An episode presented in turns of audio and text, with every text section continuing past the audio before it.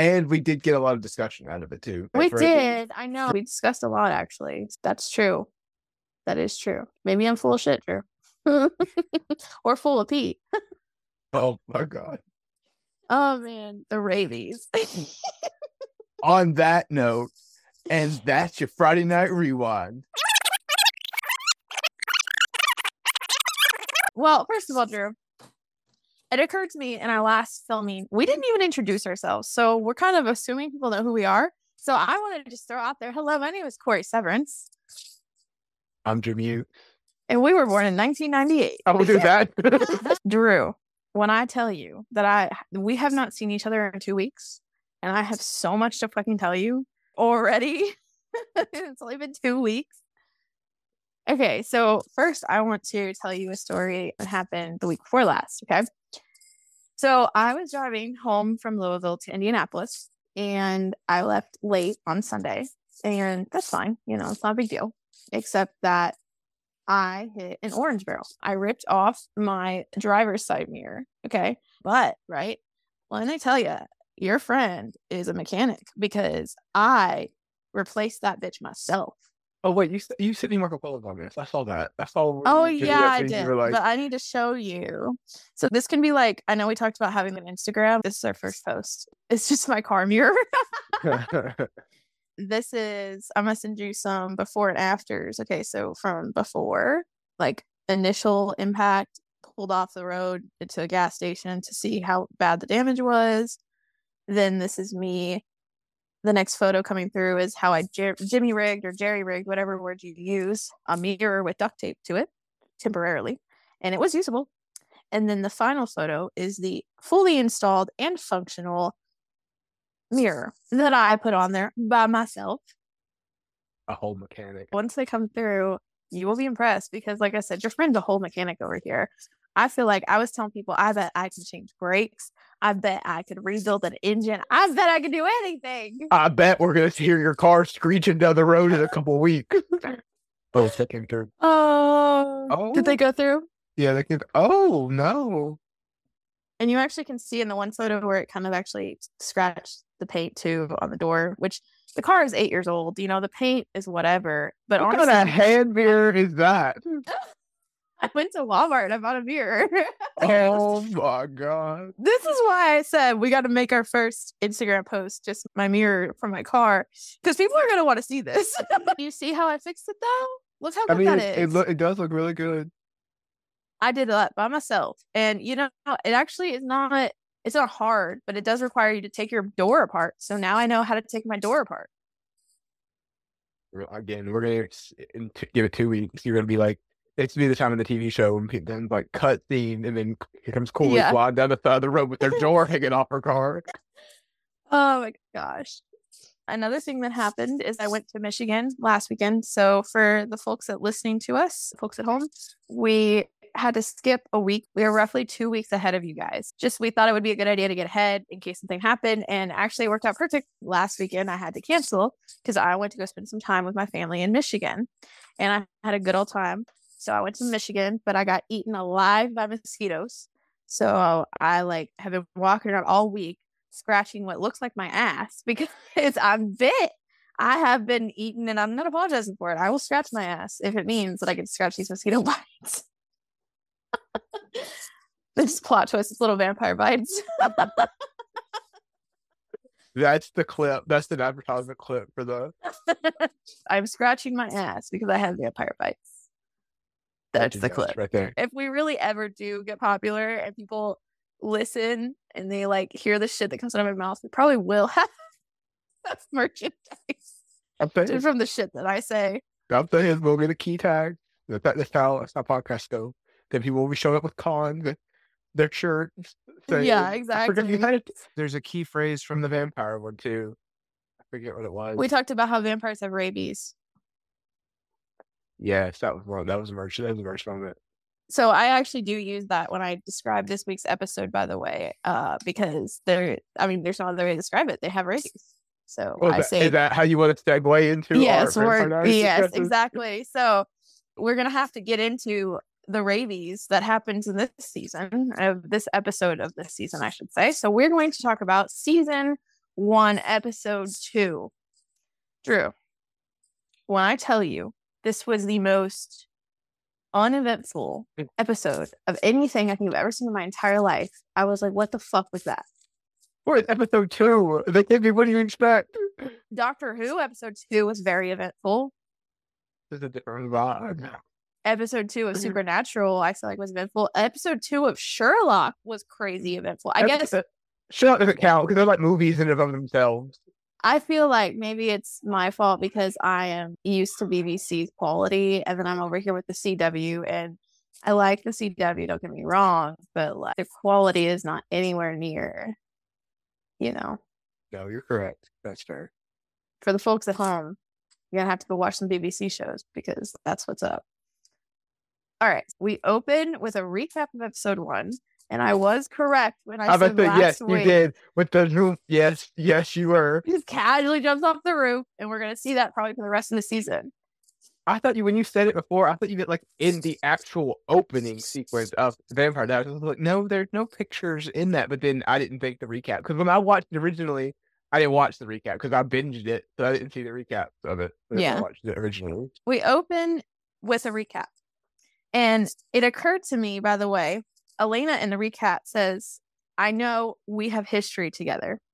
And in the recap, I was like, hold on, that's a double entendre. It is. And I didn't pick that up in the first episode. I picked it up in the recap. So the point they were trying to make in the recap was that it's a double entendre. They're trying to foreshadow again. Because like I said in the first episode, there's this show likes to foreshadow. They are actually quite good at foreshadowing. Almost a little too much. They almost are telling you everything before it happens, but it's sort of subtle, especially with something like I know we have history together. That one is you know? Mm, yeah, that's just more inside jokey, not necessarily foreshadowing. Also, for reference, when she's saying, I know we have history together, she's not referring to past. She's actually saying we have history class together. But that's what I'm saying. is a double entendre. Yeah, both. Yes. Because they, in the clip, they purposely pick just the part where she says we have history together and not the part where Stefan is and math and French or whatever the hell else they take. Well, okay. Remember, I've been reading the first book. I'm also very interested to hear, first of all, was this whole entire episode one page in the book? Well, okay. Do you want me to do book comparisons as we go, or do you to do it the end? Sorry, how, how do you want to do it? Let's do it as we go. But I still, Okay. same question still stands. Was this whole entire episode one page in this book? Well, I'm not all the way through the book yet. I a lot of stuff happened in the book. Well, in terms of the the what made me think of it was the history thing. A lot of the crew, meaning Elena, Caroline, Bonnie, Stefan, are all have history in the book as well. Yes. it- and I pointed that out last week. What? I pointed that out that they all have history together last week in our episode. in Well, no, no, no, no. I mean, in the book, all that's the only place in the book where they all intersect like that is history. In the show, that's why it takes place in, in history. Though a key difference there would be it's American history in the show, it's world history in the book, because they world it up. In the book, Stefan, first of all, it's Steph, Stefan Salvatore, not Salvatore, because Ah, they're from Italy. Um, oh. I know Oh. Italy in the Renaissance period. That's how old he is. Wait, so is his whole entire family vampires? Because like Italians are kind of vampirish. No, for what I've read so far, I have to be careful because there's some stuff that you don't know yet that I do know. But no, the in the book. Also, uh if he's Italian, wouldn't his name be Stefan then? I was right the first time. maybe the audiobook version I'm listening to. Let's pronounces let's it just Stefan. let's just Google how do you pronounce I'm gonna put it into Google Translate. Oh. It's it would be different. Listen. Stefano. Stefano. Stefano. But it's still Stefan, I guess. Stefan. Aha. Stefano. Stefan. That sounds very like blah blah blah. but in the book, so in the show, you have Salvatore Manor, which is where he has family in Mystic Falls. In the book, he, at least at the point I'm in, he's in town, but he's the only Salvatore Salvatore in town. It's random chance he stumbled into this town. It's not Mystic Falls. It's Fell's Church is the name of it of the town in the book. So key differences that they were made. Also, since we're already talking about it now, Elena is more like Caroline in the book than she is in the show.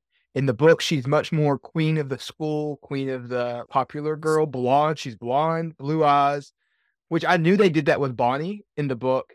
She is a redheaded white girl from her family is of Irish descent, as opposed to Bonnie, who's black in the show, and with, as we learned from her Graham, has Salem, has of Salem. And then, but that was key. At least where I'm at right now in the book, it's much more of a enemy of Caroline and Elena. Like it's them to Elena's queen, but Caroline is that little touch of what we got in episode one, where Caroline was like, "Why does Elena? Why do the guys always go for Elena?" Mm-hmm. That's much more heavy-handed in the book, and it's much more of them pitted against each other. She's more or less not the villain, but against Elena in the book than she is. First of all, I will say I actually kind of feel like that makes a bit more sense with Stefano. So mm. Stefano, and that's probably what I'm gonna call him for the rest of his life. By the way, we're gonna be like, "There's here goes Stefano jumping off the roof." Stefano, Stefano, whatever. Anyways, Salvatore. That all makes a lot more sense than the way that they're doing it in the show. I feel like so. There's no Catherine then, is there? No, there is a Catherine. But what do you know about her? Like uh, from where we are, like up until this point, has anything been really mentioned about Catherine? Or is no, only in the history of Stefan. I'm, I'm about half, a little bit more than halfway through the book right now. We don't know Damon's in town yet. Like that little reveal they did in episode one where he shows up mm-hmm. and he's mm-hmm. attacked Vicki, all of that. That is gonna be the big reveal at the end of episode or of the end of book one. Is wow. Like he just now came up to Elena and she's who is this man in the shadows? And they build up all of that mysteriousness and the darkness, yeah. the crow and all that's still there. But she's just now, I know it's him, but we don't know his name is Damon yet. We know Stefan had a brother that he doesn't talk to anymore but that we don't know his name's Damon yet or anything like that. We Stefan doesn't even know he's in town. He just mm. is now getting the vibe that someone else, something else, is in town other than him. So it does sound like then they kind of did what that writer said they wanted to do. They made it more about the town and less about high school. It sounds like that book is a bit more about the high school. Hundred percent, because then the attack on Vicki did happen. That mm-hmm. the big a big event of section one of the book, but it wasn't at a bonfire. It was at their homecoming dance Again, that makes so much more sense than everybody in this small town knowing every year that all these teenagers just go get wasted. You're gonna tell me every parent is okay with that? There's no way in hell. But it happens in the graveyard. She gets attacked. We don't know what it is that attacked her yet. It's built really big played up that to be an animal. Also, Stefan's much more afraid of losing his control against Elena in the books. Whereas in the show, they really played up, at least in the first two episodes, they really played up the human versus animal distinction. And that might be because we don't know Damon yet in the book. We don't know we don't know a vampire that is acting like Damon is right now. mm-hmm. We haven't seen that yet. It's just been mm-hmm. so far. But to answer your original question, yes, we get a little bit of Catherine in because we know there's a background. Like Stefan's mentioning, like she reminds me of Catherine, but she's not really Catherine. Catherine's hair was a different, was darker, and Elena's mm-hmm. much more outspoken and all this other stuff. He says mm-hmm. the differences, but it goes into it goes into his experience with Catherine, and you see she reminds me of her. And then actually, there where I'm at right now, it, it's Halloween, and there's a Halloween ball or Halloween dance, and I'll let, like I said, Stefan's from Renaissance Italy, so his Catherine is set in that time period as well. So Elena dresses up in her costume as a Renaissance person because she thinks Stefan's gonna like it because he's from Italy and all that stuff. He doesn't know uh-huh. he doesn't know anything yet, but he's but triggered. yeah, he opens the door. he's like, out, "Fuck."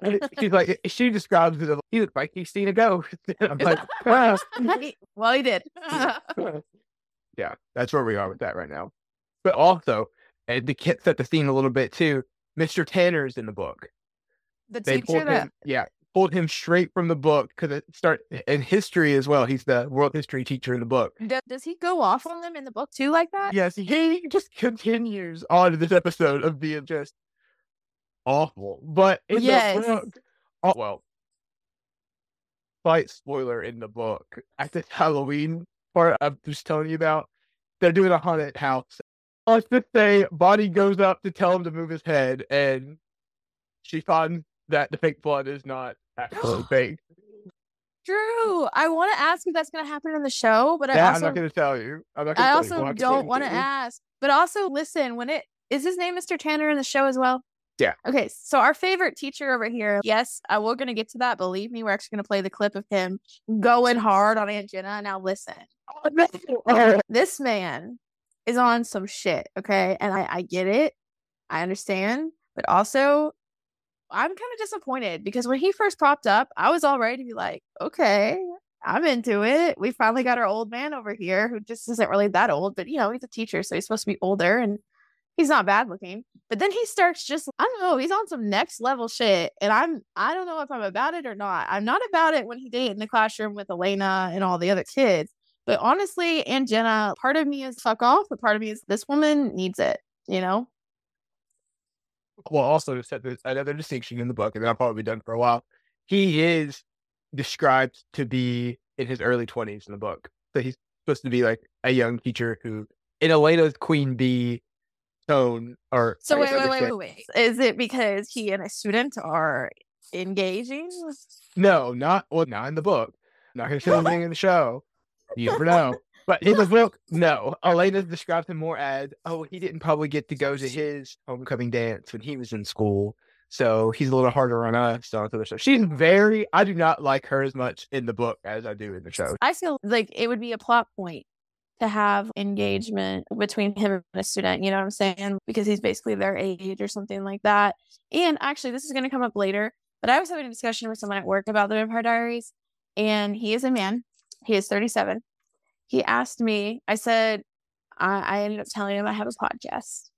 And I was like, So you're going to need to watch the Vampire Diaries to go to watch the podcast. And he was like, I have two questions. And I said, Okay. And he said, One, does it involve an extremely older man Yeah, going after an 18 year old girl? I said, Younger. and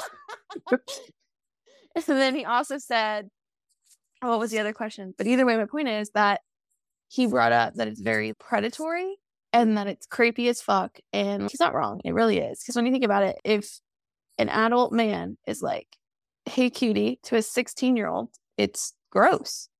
It's like, what's wrong with that man? You know? I Mm. understand some 16 year olds do look like adult women. I understand if they make the initial mistake of, oh, I thought she was a grown woman. Like, But once you know, it's one but thing. once you know the age and then you're still like, hey there, cutie, like you're you're a child predator. But my point is that what was I just saying about Mr. Tanner?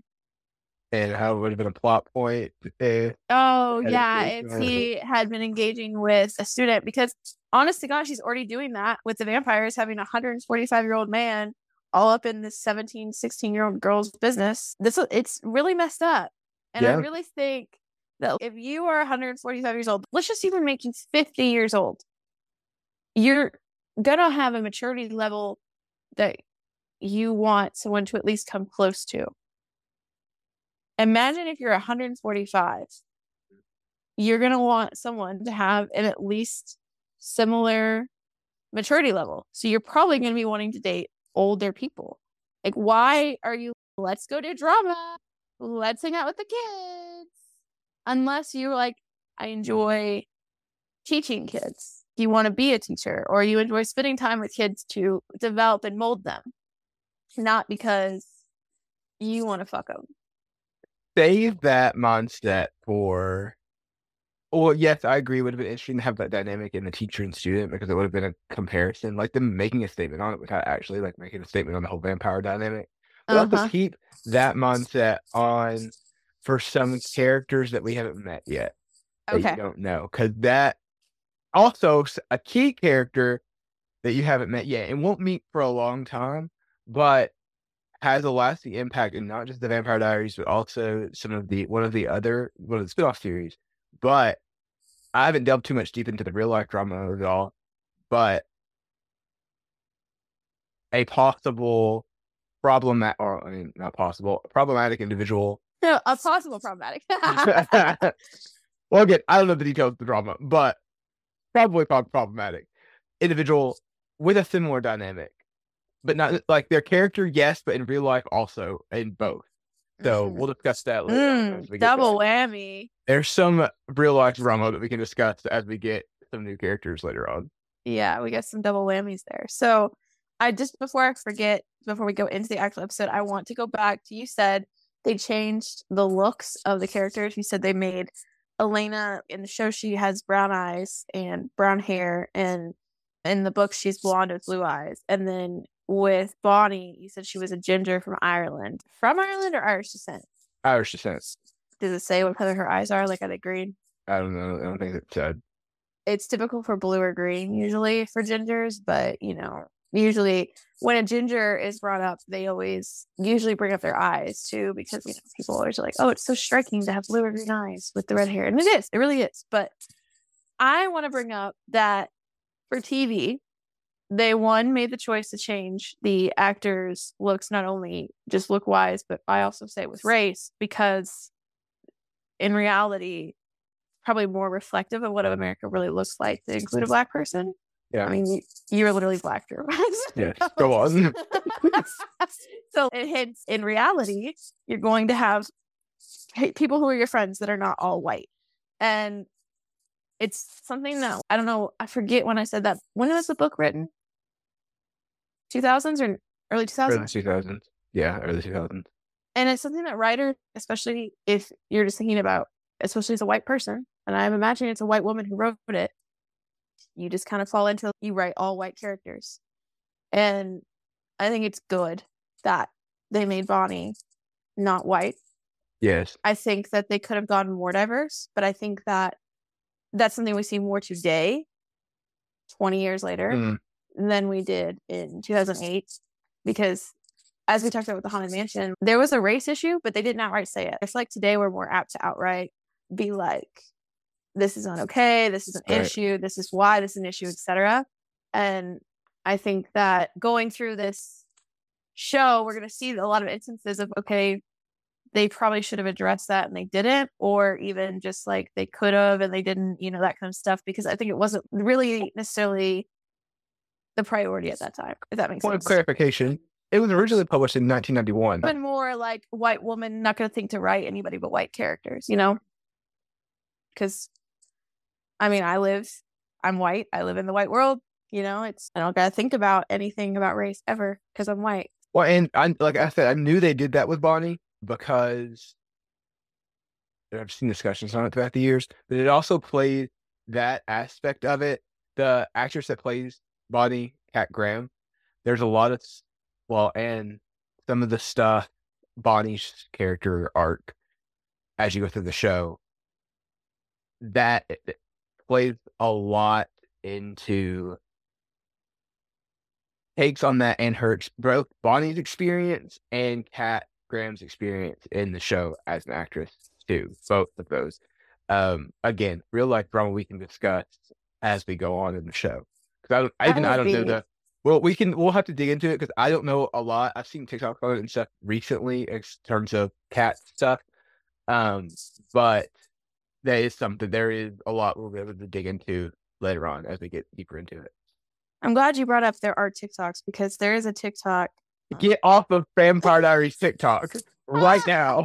Listen, I cannot help it.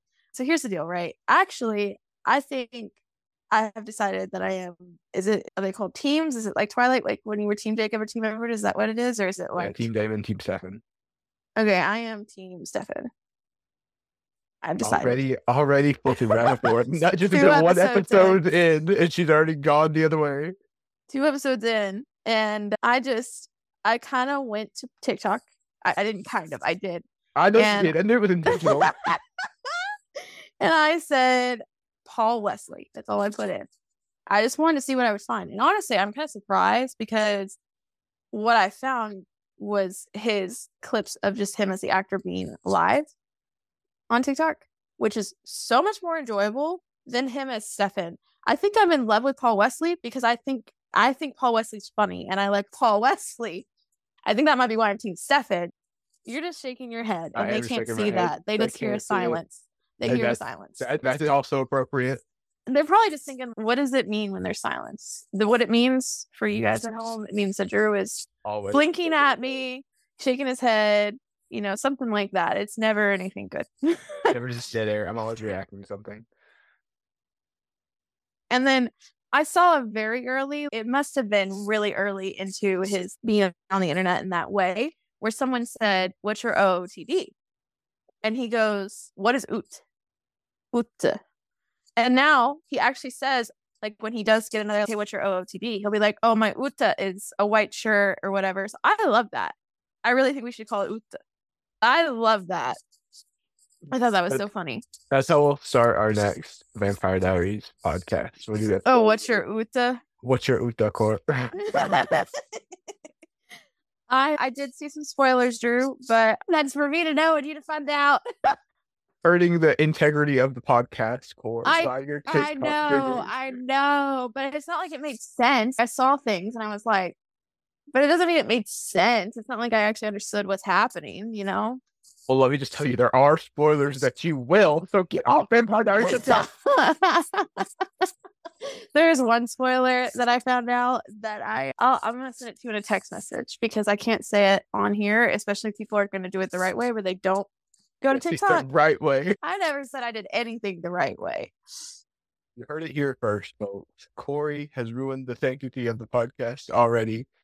Yes, and I did see more about a little bit more about it too, but not a lot. I don't know how we got there. I don't know why we got there. I don't know who got us there. You know what I'm saying? But I know we got there for a second.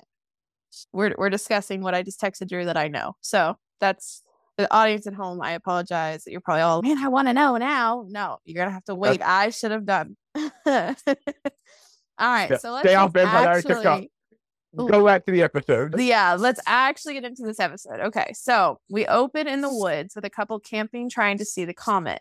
They're worried about the rain interrupting their comment viewing, and the guy leaves the tent, and then we hear a dripping on the tent, and the girl be- eh, gets out and she's, "I told you it was gonna rain," but it is in fact the blood of the boyfriend dripping on the tent, and she screams and runs and tries to get to the car, but it's locked, and then, and then the vampire toys with her and gets her afterwards. Now, obviously, I'm going to assume this is Damon doing this. We kind of know it's Damon because we know that. Look, I know we don't really know, but we know that Stefan says he doesn't eat people.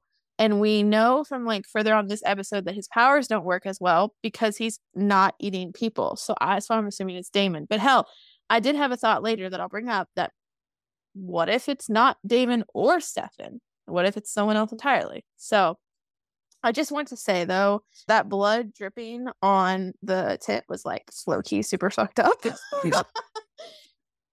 I'm wondering how many how many episodes are we gonna go where couple that get eaten? yeah, we're in a small town. Okay. And if he's eating every day and he's eating a whole couple every day, we're gonna be an unpopulated town within two years. Well, and what? Hold on, I'm trying to think if this happened in the book or if this happened in the show.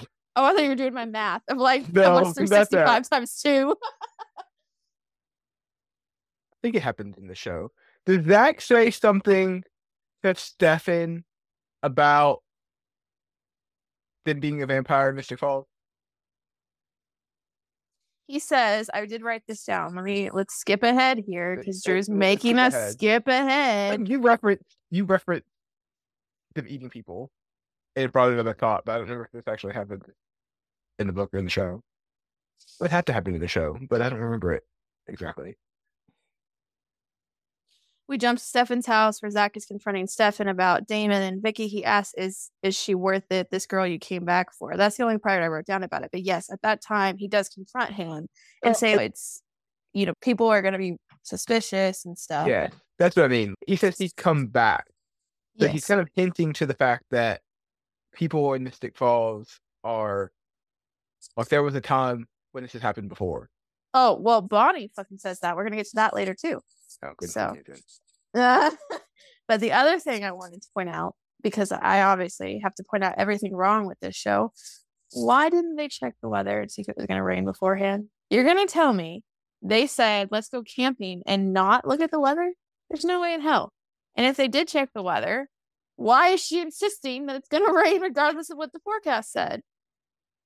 Sometimes the weather does unpredictable things for Look, I'm telling you, I understand today we have an even more accurate, like just the touch of our fingertips looking at Google, but the morning forecast for the weekend is usually pretty accurate regardless.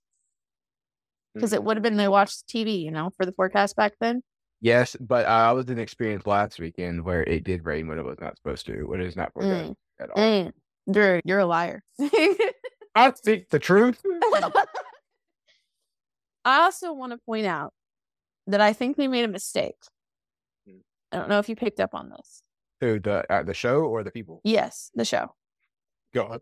Okay, so they're out there specifically camping to watch the comet.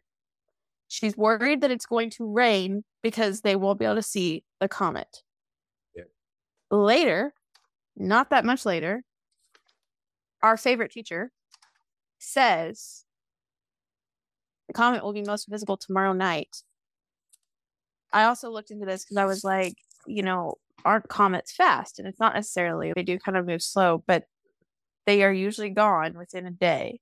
The reason I say that the show made a mistake is because they implied this camping trip happened before the night that they're out there with the comet and everything, but I think it's supposed to actually have been at the same time. Mm. That's why I say I think it may have been a mistake. Now, somebody could argue, well, you could probably see the comet faintly the night before. Okay, fine. Make that argument. Die on that Well, hill.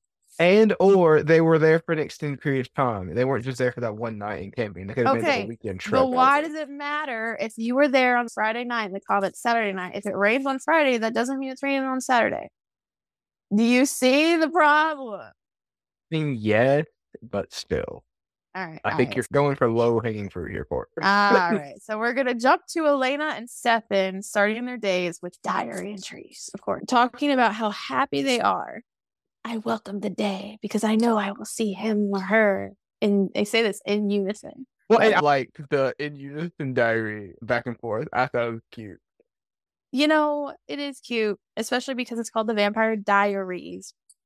But I just said I have to pick on the show if I can, so I'm going to. Yes, go on, Terry. Elena finds Aunt Jenna getting ready for a parent teacher conference meeting, and Aunt Jenna asks, Do I look adult? As in respectfully parental. And it's the fact that this grown woman looks at a child and said, Do I look like an adult for me?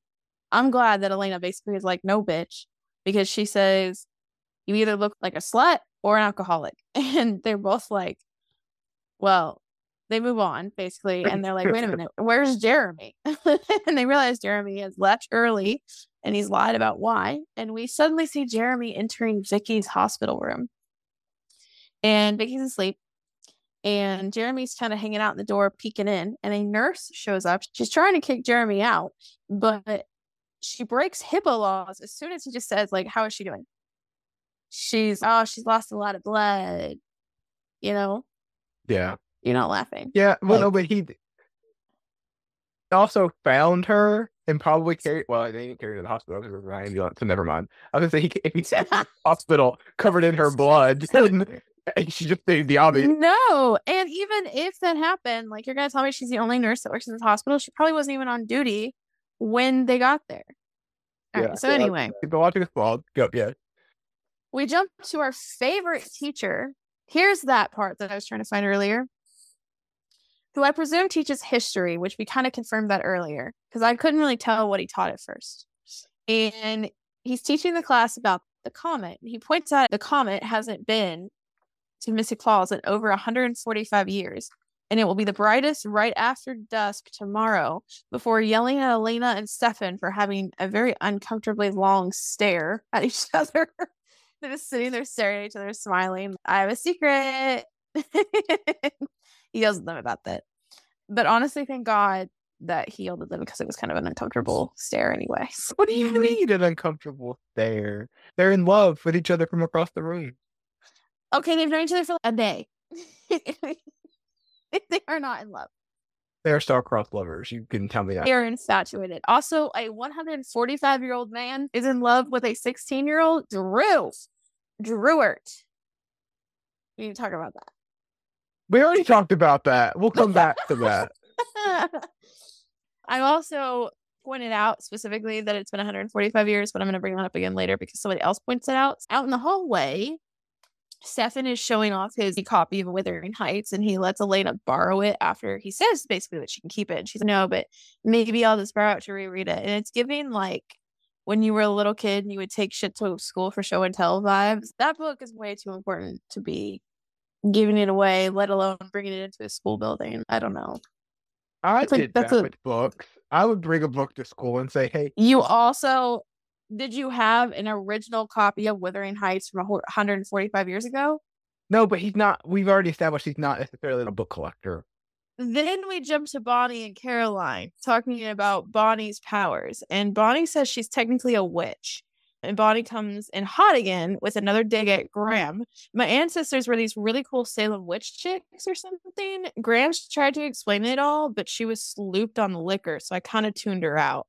It's like this poor woman, like she's literally trying to explain not only family history, but the fact that you have magical powers and you're just like, fuck off. That's literally what she's doing. Caroline and Bonnie start talking about the mysterious guy that she saw the other day at the bar. That's not a bar, but it's a bar for kids, basically. That's never really addressed, more or less, if it's an actual bar. Because I think there is another bar that they bring in later on, too.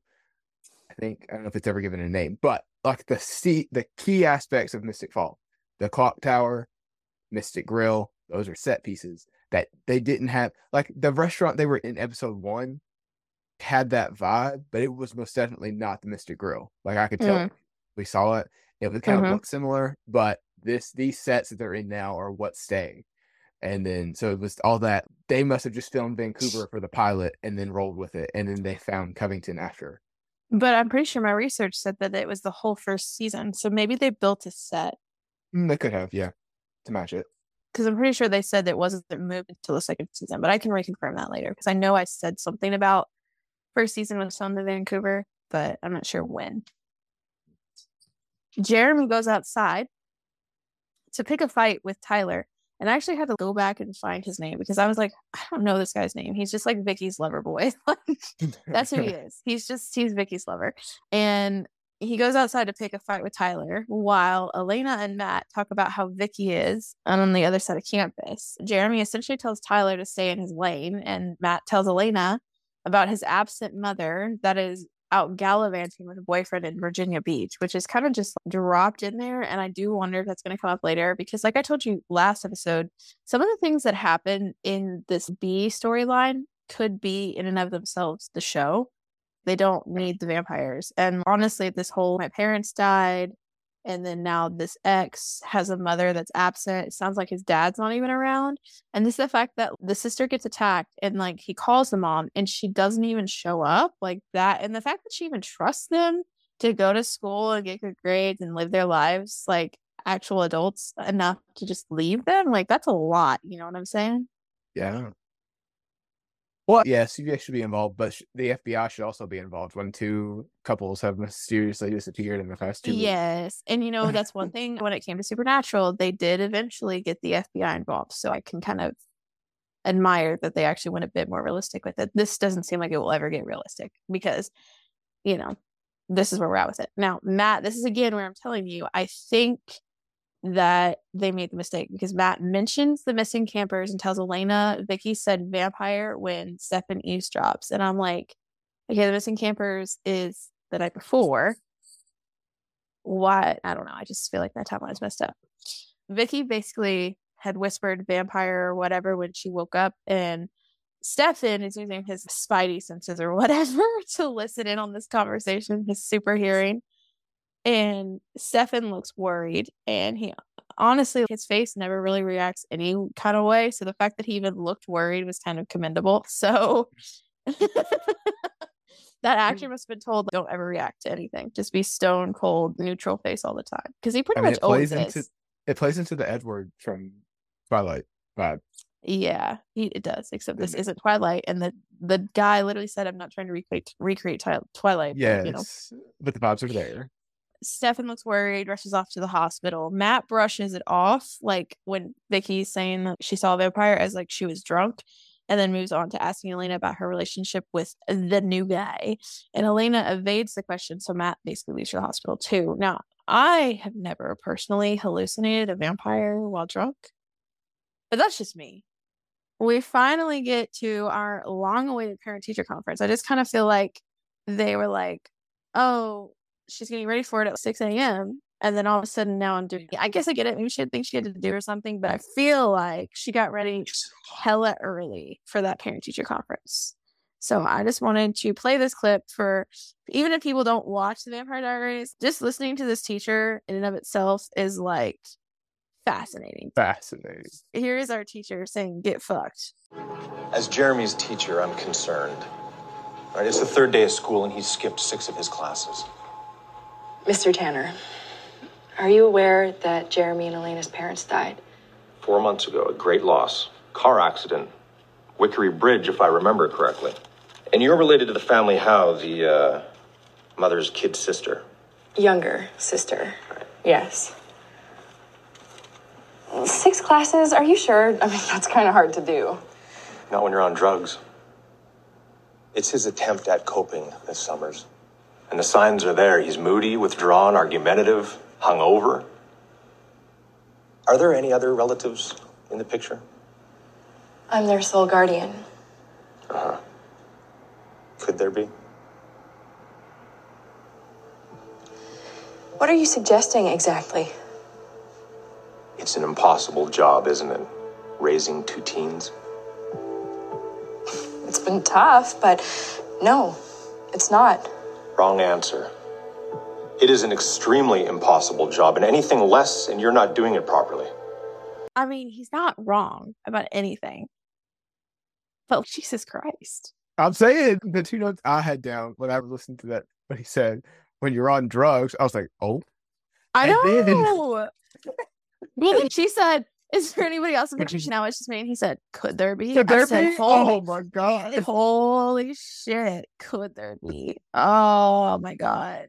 Yeah, that's crazy. I I don't know. Like I said, he's not wrong about anything, but he definitely walked in today and said, I'm in a bad mood. Let's take it out on Jenna.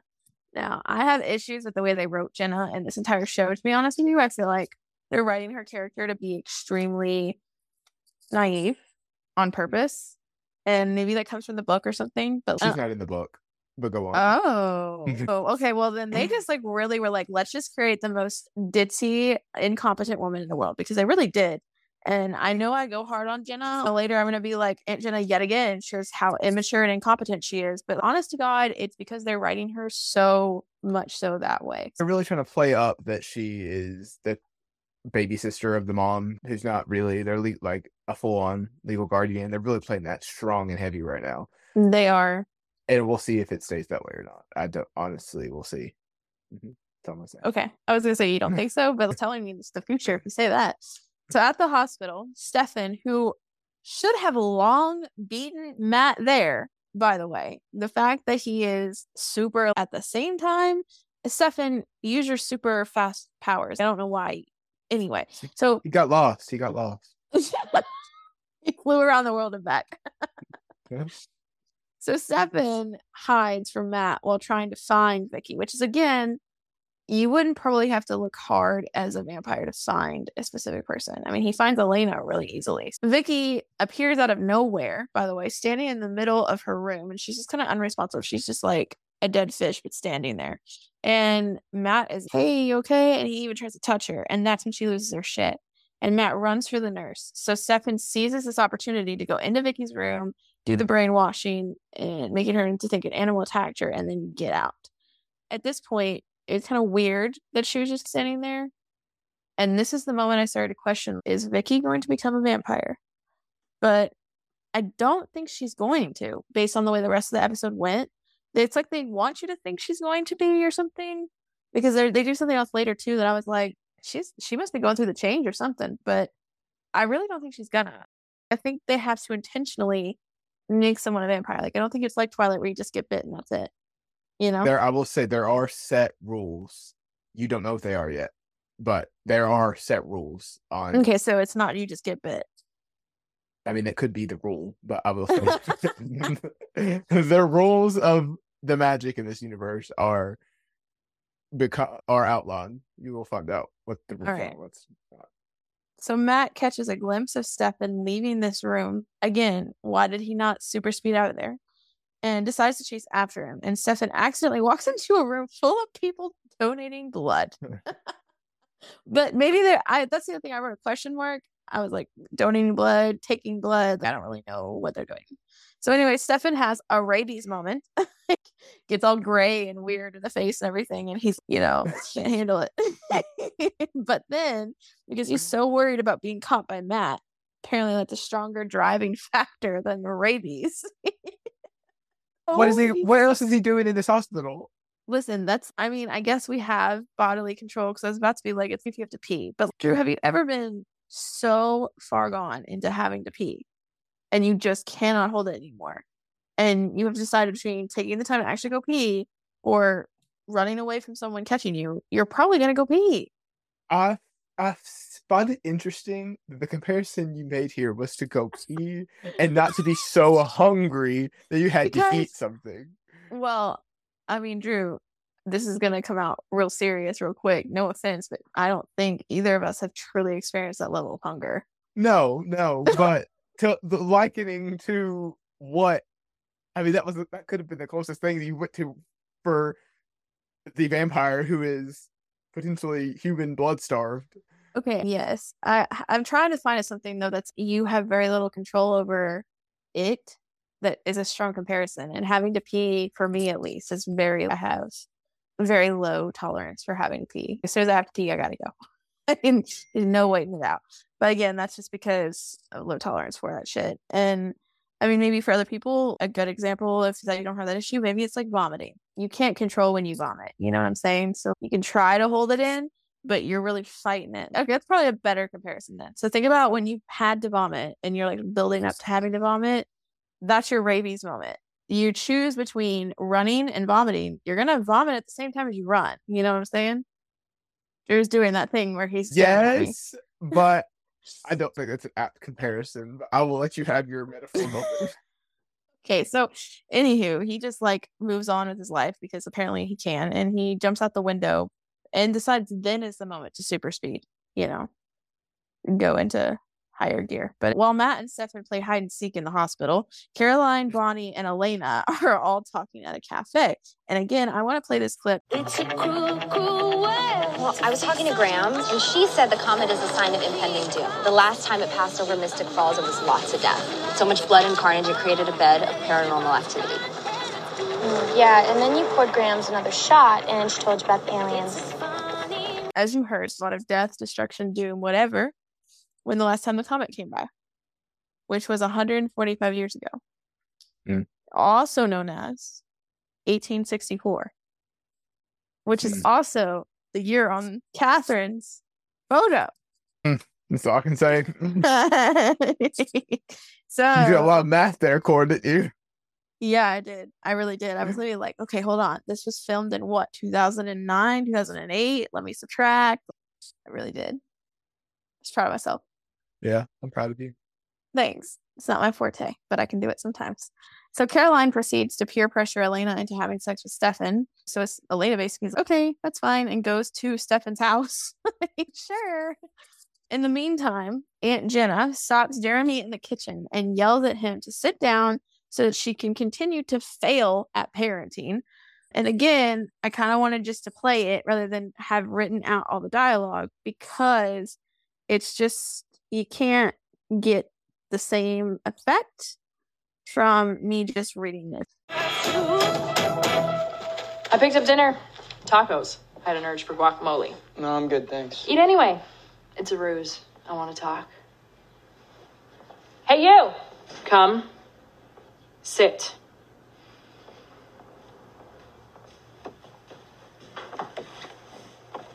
Back in school, freshman year, I could eat my weight in nachos with extra cheese. It was my munchy food whenever I got stoned. You get high? Did. Past tense. But yeah, loved it. Anything to get a little distraction from life. Reality. And it worked. For a while. Never lasts, though. Hey, I'm not saying I wouldn't love to rail back and kick it, but with a thesis looming and a waistline expanding, And she started out so strong. She really did. The whole you sit, I want to talk to you about something. I bought us tacos. That was good. That was a good move. All of that. But then she started by saying, I used to get high and then made it about herself with the whole, I would love to get high, but I have a thesis and this and that, and wonders why this didn't work. You know? She's struggling. She's a new parent. I don't know. I just feel like maybe it's because I'm not the younger sibling, I'm the older sibling. If I had this, like my brother, like I inherited, you know, his kids, and one of them was a teenager that got high all the time, I would not tell them about how I've smoked weed. But, you know, again, Well, I mean, I'm the older.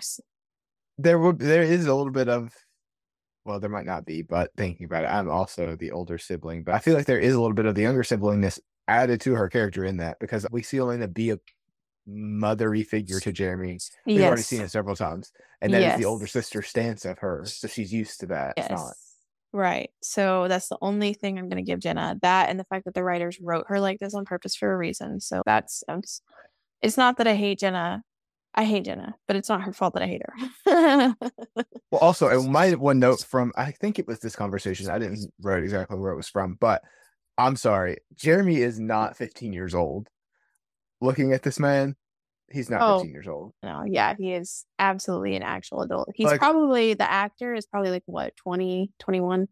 I mean, yes, we've already stated before that a lot of the characters look a lot older than they are, but Oh, yeah. way Wherefore is Jeremy a 15 year old? No, I know. And the fact that that would make Elena 16, basically, or 17. Again, pointing out again how young she's supposed to be in this whole thing. How old do you think he is? I thought he was 20 or 21.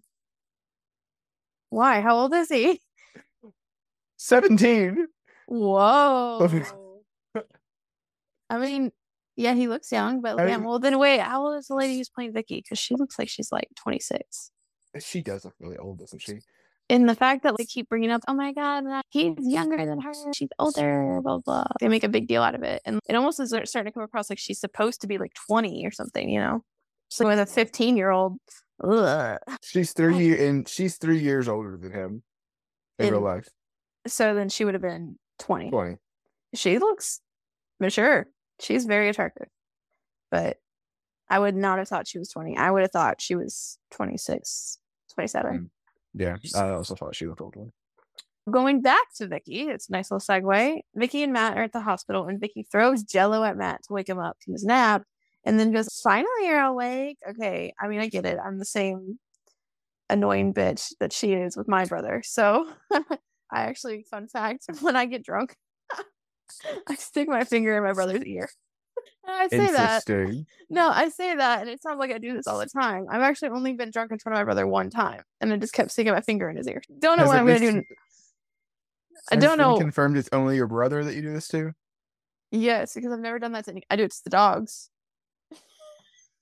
I don't know if that's better, to be honest. I just stick my finger in my dog's ear, but I don't. I mean, we'll find out basically what happens the next time I get drunk, and we'll see what happens next time I get drunk to see if it's the same mentality or is it something else annoying. So Matt asked Vicki about her screaming earlier because she like lost her shit, and she says she doesn't remember that. And he asks her what attacked her, and she says an animal. What else could it have been? Obviously. And Jeremy shows up at that moment, and Matt's, oh, let me give you guys some alone time. So Vicki's like, why are you here, Jeremy? I don't want anyone to know about us. And Tyler is finally showing some interest. We love that for you, Vicki. It's the fact that you have finally on there. It's not even just the fact that it's he's showing some interest. It's finally showing some interest. That's what's kind of so Jeremy tells her to get over it basically, and Tyler doesn't care about her because if he did, he would have been there. And he like makes a joke like, "Oh, is Tyler under the bed?" Blah blah. And Vicki comments that she's older than Jeremy, which I wrote on here how much older because we just talked about this, and doesn't want Matt or Elena to know that they're like a thing. And Jeremy gets to tell Vicki he was basically her knight in shining armor, and he saved her and he carried her out of the woods, and therefore no one will suspect anything about him visiting because he's the one that saved her. And I kind of get it, but it's also I would be suspicious the fact that he was even the one that saved her. You know what I'm saying? Mm, I mean, yeah. But a lot was going on at that party. so- No, I get it. I I get it. It's just me though. If this happened to me in real life, if vampires were real, I would be like, oh, they're fucking. So at Stefan's house, which I believe this is supposed to be literally at the same exact time. So Stefan gets home at the speed of light, but apparently he can't get to the hospital at the speed of light. Elena finds the door is unlocked, so she naturally just lets herself in and she looks around for Stefan when the front door opens and that damn crow flies in. And suddenly Damon is up in her business, man. She turns around and he's two millimeters from her nose. And the door slams shut. And then Damon welcomes her in and he's, Hey, I'm Stefan's brother. While she's she's standing there and he's like actively checking her out. Hey, pretty mama kind of vibes, you know what I'm saying? And uh, it could be also like he was sizing her up to eat her, you know, but also I think it was both, to be honest with you. I really do. I think it was let me check you out and let me let me see how much it would take to eat you. It's that kind of vibe from Damon, you know. Damon's got that vibe. It's always, yeah, he might find you attractive, but he's also always going to size you up for food. It's a smile, isn't it? Yes, it is. It's that. What's his name? Ian Somerhalder. He actually Mm. is quite good at acting. I will say I'm very impressed so far. So Damon invites Elena into the living room and starts playing mind games. I almost said, I almost wrote head games because then I could be like head games, but I was like, Drew's not going to know that song. so- it's Foreigner. Silence. Oh no. So Damon tells Elena he didn't think Stefan would have ever gotten over the last one. And that's what Elena's last one. What do you mean the last one? And he like really he knew what he was doing when he did all of this. So we've got our our favorite thing here, a clip to play. I, I'm sorry for barging in. The door's open. You must be Elena. I'm Damon, Stefan's brother. He didn't tell me he had a brother. Well, Stefan's not one to brag. Please, come. I'm sure Stefan will be along any second. Wow. This is your living room? Living room, parlor, Sotheby's auction. It's a little kitschy for my taste. I see why my brother's so smitten. It's about time. For a while there, I never thought he'd get over the last one. Nearly destroyed him. The last one? Yeah, Katherine, his girlfriend. Oh, you two haven't had the awkward exes conversation yet. Nope. Oops, well, I'm sure it'll come up now. Or maybe he didn't want to tell you because he didn't want you to think he was on the rebound. We all know how those relationships end. You say it like every relationship is doomed to end. I'm a fatalist. Hello, Stefan. So Stefan essentially kicks Elena out and won't even look at her, won't even acknowledge her, won't even say goodbye. He just can't kick his eyes off of his brother. They must be in love. And Elena, rightfully, is pissed and leaves. Damon continues to taunt Stefan, asking what he's been up to. And Stefan admits to him, which I don't know why, but he's, yeah, been at the hospital, you know, just doing some mind brainwashing whatever. And Damon points out, remember, if you don't feed properly, none of those little tricks work right. So I wrote that line because, again, it's emphasizing that basically Stefan's a vegetarian or some shit. And it's important for our little world here that we understand that they can't do what they normally should be able to if they don't feed their body properly, which makes sense. That's probably the most logical thing in this entire episode. I'm proud of them. so Stefan immediately changes the subject again asking how long Elena was there in the house. Someone had to clean up your mess. Well, were you successful? Did the powers of persuasion work? Remember, if you don't feed properly, none of those little tricks work right. How long was Elena here? Are you worried, Stefan? Scared we may be doomed to repeat the past? Isn't that why you play your little game? I'm a high school human. I'm not playing any game. Of course you are.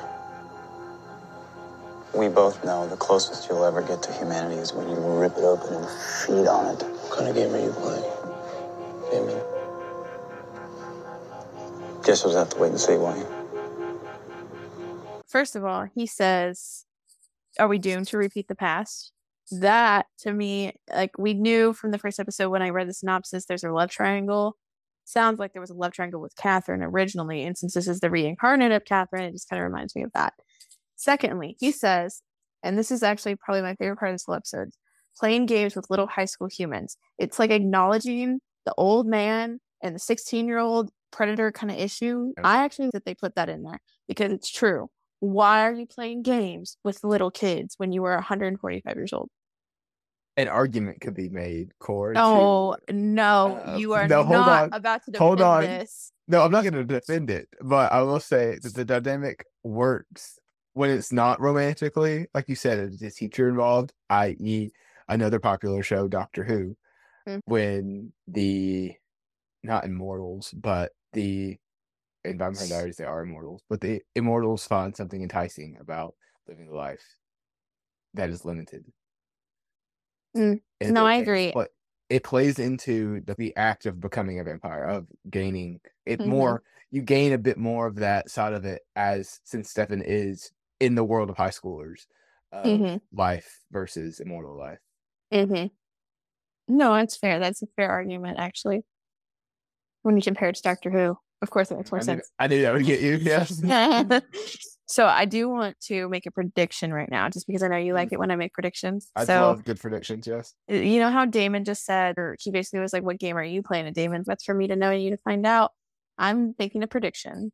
The Damon's game is that he's in love with Katherine, and since he made a comment about doing to repeat the past, he wants to revive her, and that's his end goal. That's my prediction of his game, because yes, it's like in the person that we saw that he was allegedly there to fuck around with Stefan and make his life hard, but I don't know. I find that hard to believe because they both happen to show up at Mystic Falls at the same time when this comment happened. They're leading up to the fact that it's basically going to be a repeat of 145 years ago.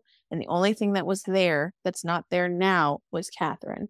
So that's why I'm making that prediction. Now, You I will tell you Go on. that I have not seen genuinely what happened. I know I just told you I watched some TikToks and watched some things, but I do not know anything. This is purely just a prediction.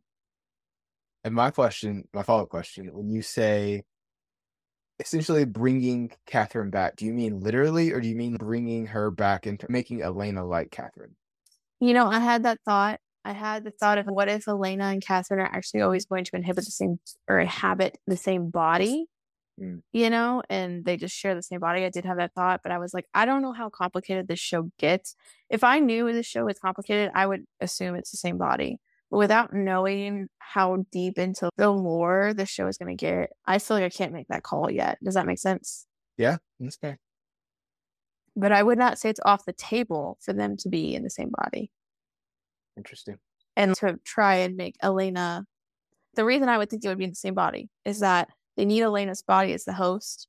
They put they bring Katherine back, put her in her, but Elena's strong enough that she's fighting at the same time. That's the way I would see it happening if it is that. But I also could see them just because she, Katherine, I'm going to assume was a vampire. I would imagine they, there's probably a way just to revive the body and that's what they're going to do. That's what I'm really think is going to happen, but we'll see. Don't know. So there's my predictions. Let us know what your predictions are. Is there comments on podcasts? Let us know in the comments if there are any. no spoilers, by the way. If, if there are comments and you are able to comment, do not put a spoiler in the comment. That is so rude. And I will read it So and I will rude. see it. And I will be like, Says the one who's actively surfing TikTok right now. Not right now. I'm on this podcast with you right now. I, I'll do it after. we jump to Elena telling Aunt Jenna about Stefan's house and Stefan, where Aunt Jenna gets to showcase yet again how oblivious and immature she is. As she tells Elena, at least it's an ex girlfriend. Wait till you date a guy with mommy issues or cheating issues or amphetamine issues. And I'm like, are you kidding me? Not only is that one, again, making this about you, but two, kind of insensitive. Like you've got a girl whose brother is a druggie, and she's wait till you get a guy that's a druggie. Aunt Jenna, God. Do you think the dynamic would work better if she were their aunt? Is this normal aunt niece behavior with an aunt who's 23 and a, a niece who's 17? Yes, if in the sense that they played together as children. Because I know sometimes it works out where siblings are so much older than each other, so many years apart that your aunt or your niece is actually your same age or even older Right. than you. If you all are around the same age in the sense of as children, you played together. Yes, I can see why there would be a power struggle. I can see why she would never have, she would not view her as any more than a friend. You know what I'm saying? But I yeah, have, and you, you do get that with between her dynamic with Elena and how her dynamic Yes.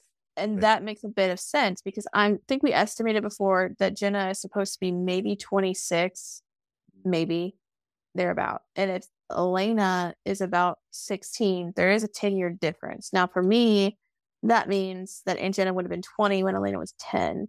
So I don't think that it's fair to say that they should have been friendly because she should have been like, that's a kid, you know, I'm 10 years older than her.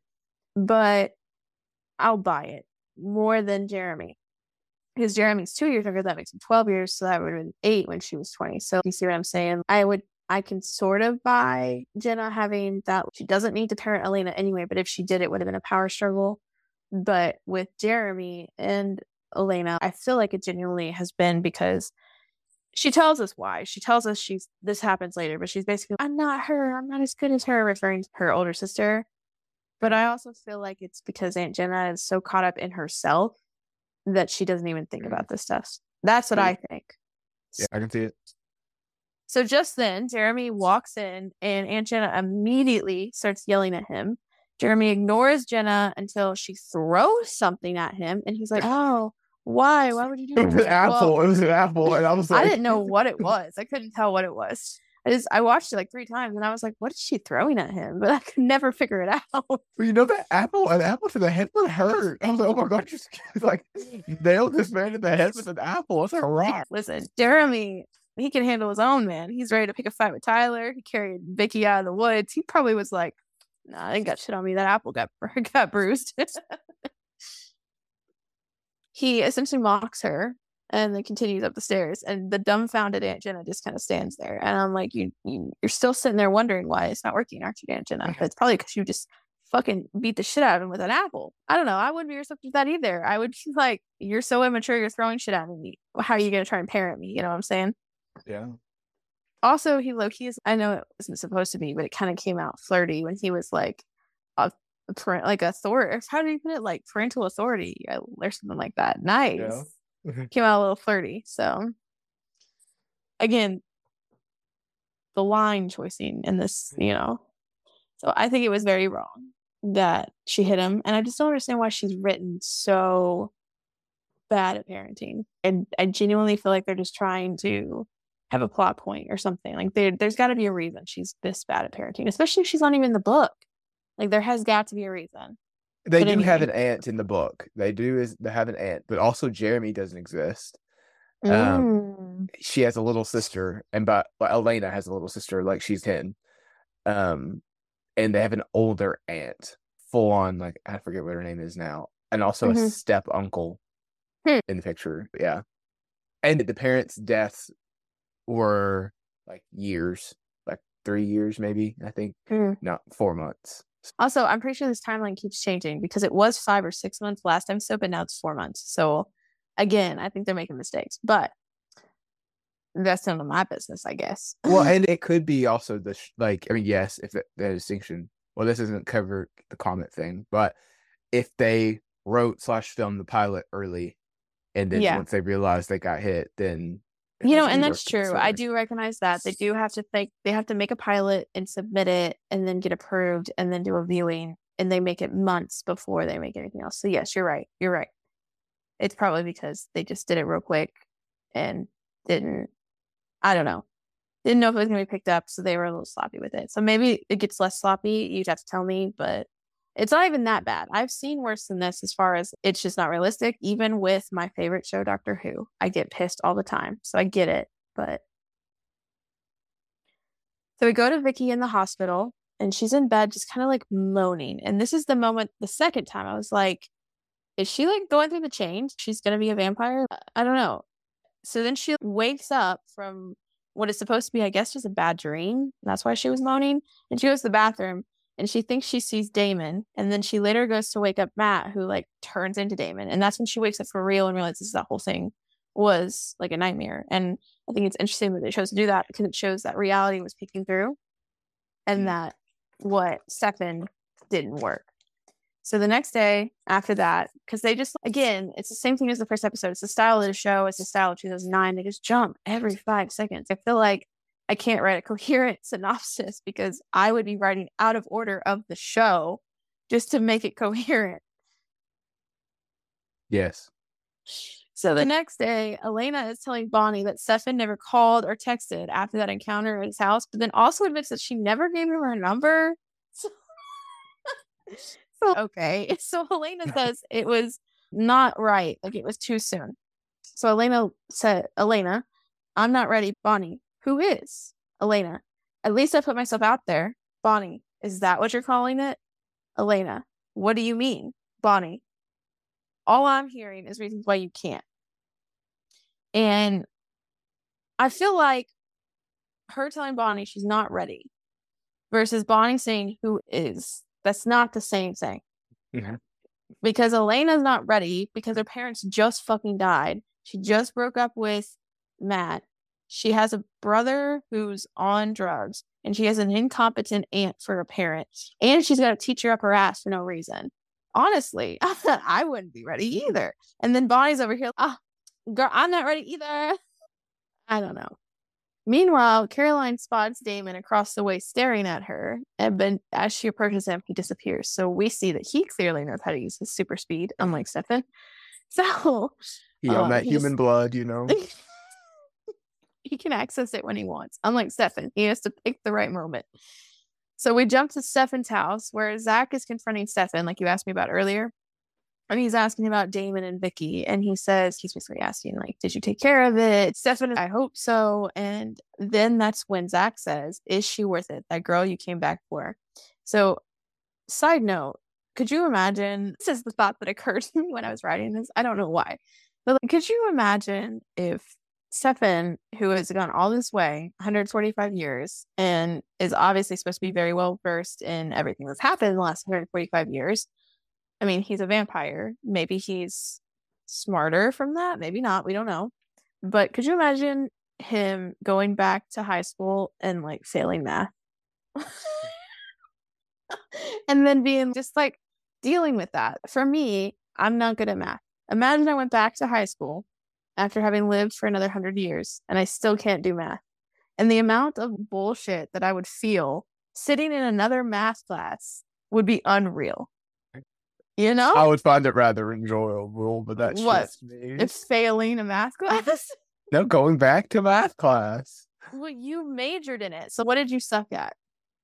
Drew's too smart. He didn't suck at anything. Was good at all high school And subjects. yeah, I don't know exactly. There you go. Okay, what did you struggle with in college? Don't you dare say nothing. Oh, girl, you know we all struggled. Who didn't? In the words of, in the words of Bonnie, Uh, Who isn't? software development. I didn't take that in high school, but okay, so imagine going back after 145 years to take software development. I would development, still find it interesting. I'll try it again. and then you still fail it. what the fuck? Why am I dealing with this bullshit?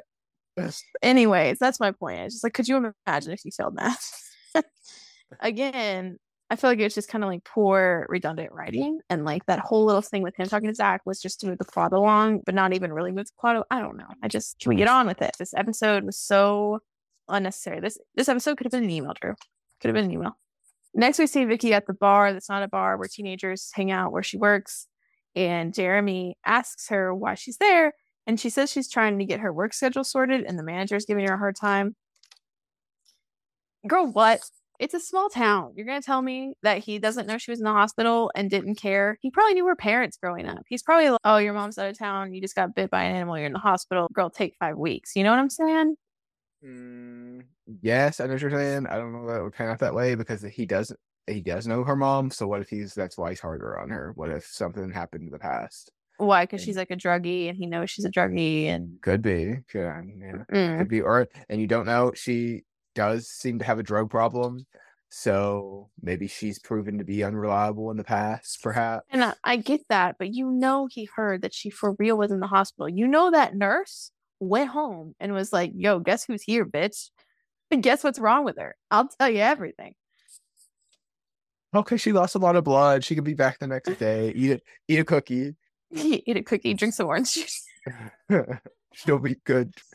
So Vicki says she's in pain. So Jeremy is asking her, "You want some drugs?" Because she says like the doctor didn't give her anything worthwhile, basically. So suddenly Tyler rolls up, and he's trying to hit on Vicki, but she ignores him, which snaps to that girlfriend. We're finally moving on. By the way, Vicki was invited to watch this comment with Jeremy, and she says maybe. She says maybe this man is doing the most, and she's maybe I'll be there. She can't commit. What if, what if she gets a better offer? From who? Tyler? Perhaps. Oh, Maybe Damon. no. Oh no, she's not the one that's into Damon. She's scared of him. That's Caroline. Yes, I know. I know who's into who. But So that night, everyone is gathered to watch the comet. The same night as the campers? Question mark. I don't know. We see Matt and Elena together, and Matt lights Elena's candle, and she turns around and lights who other than Stefan's. They say hi, and then Elena turns around and looks at Matt. This girl is boy hopping. I'm Mm. telling you, she's, you know, Stefan made me mad. So let me just, you know, go to Matt again. Oh, well, Stefan's not making me mad anymore. Let me go back to Stefan. Like, and she gets bored or she's hurt. She's gonna, she's gonna flip flop. And I mean, I know she's 16. I get it, but I also can't respect it. So she walks away from Stefan after looking at Matt, and then Stefan decides to do the most weird thing, and he's awkwardly right behind her, like his face would be where her ear is, basically. Like, I don't know. So he's like up in her business, but from behind, and he's creepily standing there, and he's trying to talk to her about the comet. I understand it makes for a good shot, by the way. It was a very good, aesthetically pleasing camera angle, right? And positioning for the camera. But in reality, Drew, could you imagine? the vibes are right, Kore. The vibes. Are- Oh no. I don't know. I feel like I would be like, ugh. That give me the ick. I don't care. I don't I don't care how into you I am, Drew. It could be Peter Capaldi, and I would be like, that is ick. That is ick. I don't believe that for a second. Big big ick. It could be David Tennant, and that will be big ick. That's just a straight lie. Uh, Okay, after maybe that, maybe actually maybe David Tennant would be alive, but Peter Capaldi would be ick. I'm telling you. but David Tennant actually he can do anything he wants. That's fine. He can get away with murder. I don't care. He could be a real vampire and have a rabies moment. I'd still be like, damn. You pull the Caroline. yeah, I really am. I told you I relate to Caroline. Stefan Loki compares himself to the comet subtly by saying, Bonnie says it brings doom and bad things, and he's, you know, I think it's just passing through. It's a big ball of ice. Is that you? It was the wistful look in your eye that got that. That's just that's how he looks. he was out here. I am that comet. I will be one with the comet. Aren't we all? Who is it? oh Christ! Oh my God! So then he apologizes mm. everything, and Elena, I will give her this. She said, "You seem to apologize a lot," and he's like, "I don't know what to apologize for." Okay, honey, we know that. So go away then. We don't want to fool around with these apologies. Just knock it out. So Elena forgives him, and she brings up Katherine, and Stefan says it was a long time ago. And she proceeds to say, when you lose someone, it stays with you, always reminding you of how easy it is to get hurt. And then Elena says that their lives are too complicated to date. It was epic. There's a lot to unpack here. Okay. So, first of all, I want to unpack the fact that let's just start with the funny one. They're using the word epic. And I was like, wow, I forgot how popular and normal it would have been to say epic. Like, to me, I'm listening to it and I'm like, epic. It would have been epic but it's 2009, you know? It is 2009. the next thing I want to unpack is when a vampire says it was a long time ago, he's 145 years old. It was a long time ago. And Elena's over here. Oh yeah, something was a long time ago, and it was like two seconds ago. Speaking like a true immortal for I just like the perspective. You can even compare it to people. When your mom is, oh yeah, that was another lifetime. It really almost is because if you think about like where we are in our life, we have a lifetime of 25. If your mom is 50, she's got two of your lifetimes. That it, was a long time ago. And for us too, at 25, we really haven't had what you're from infancy till five years old, you don't even remember.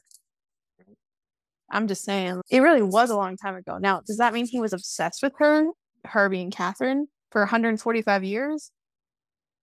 I mean, that's some devotion. no comment.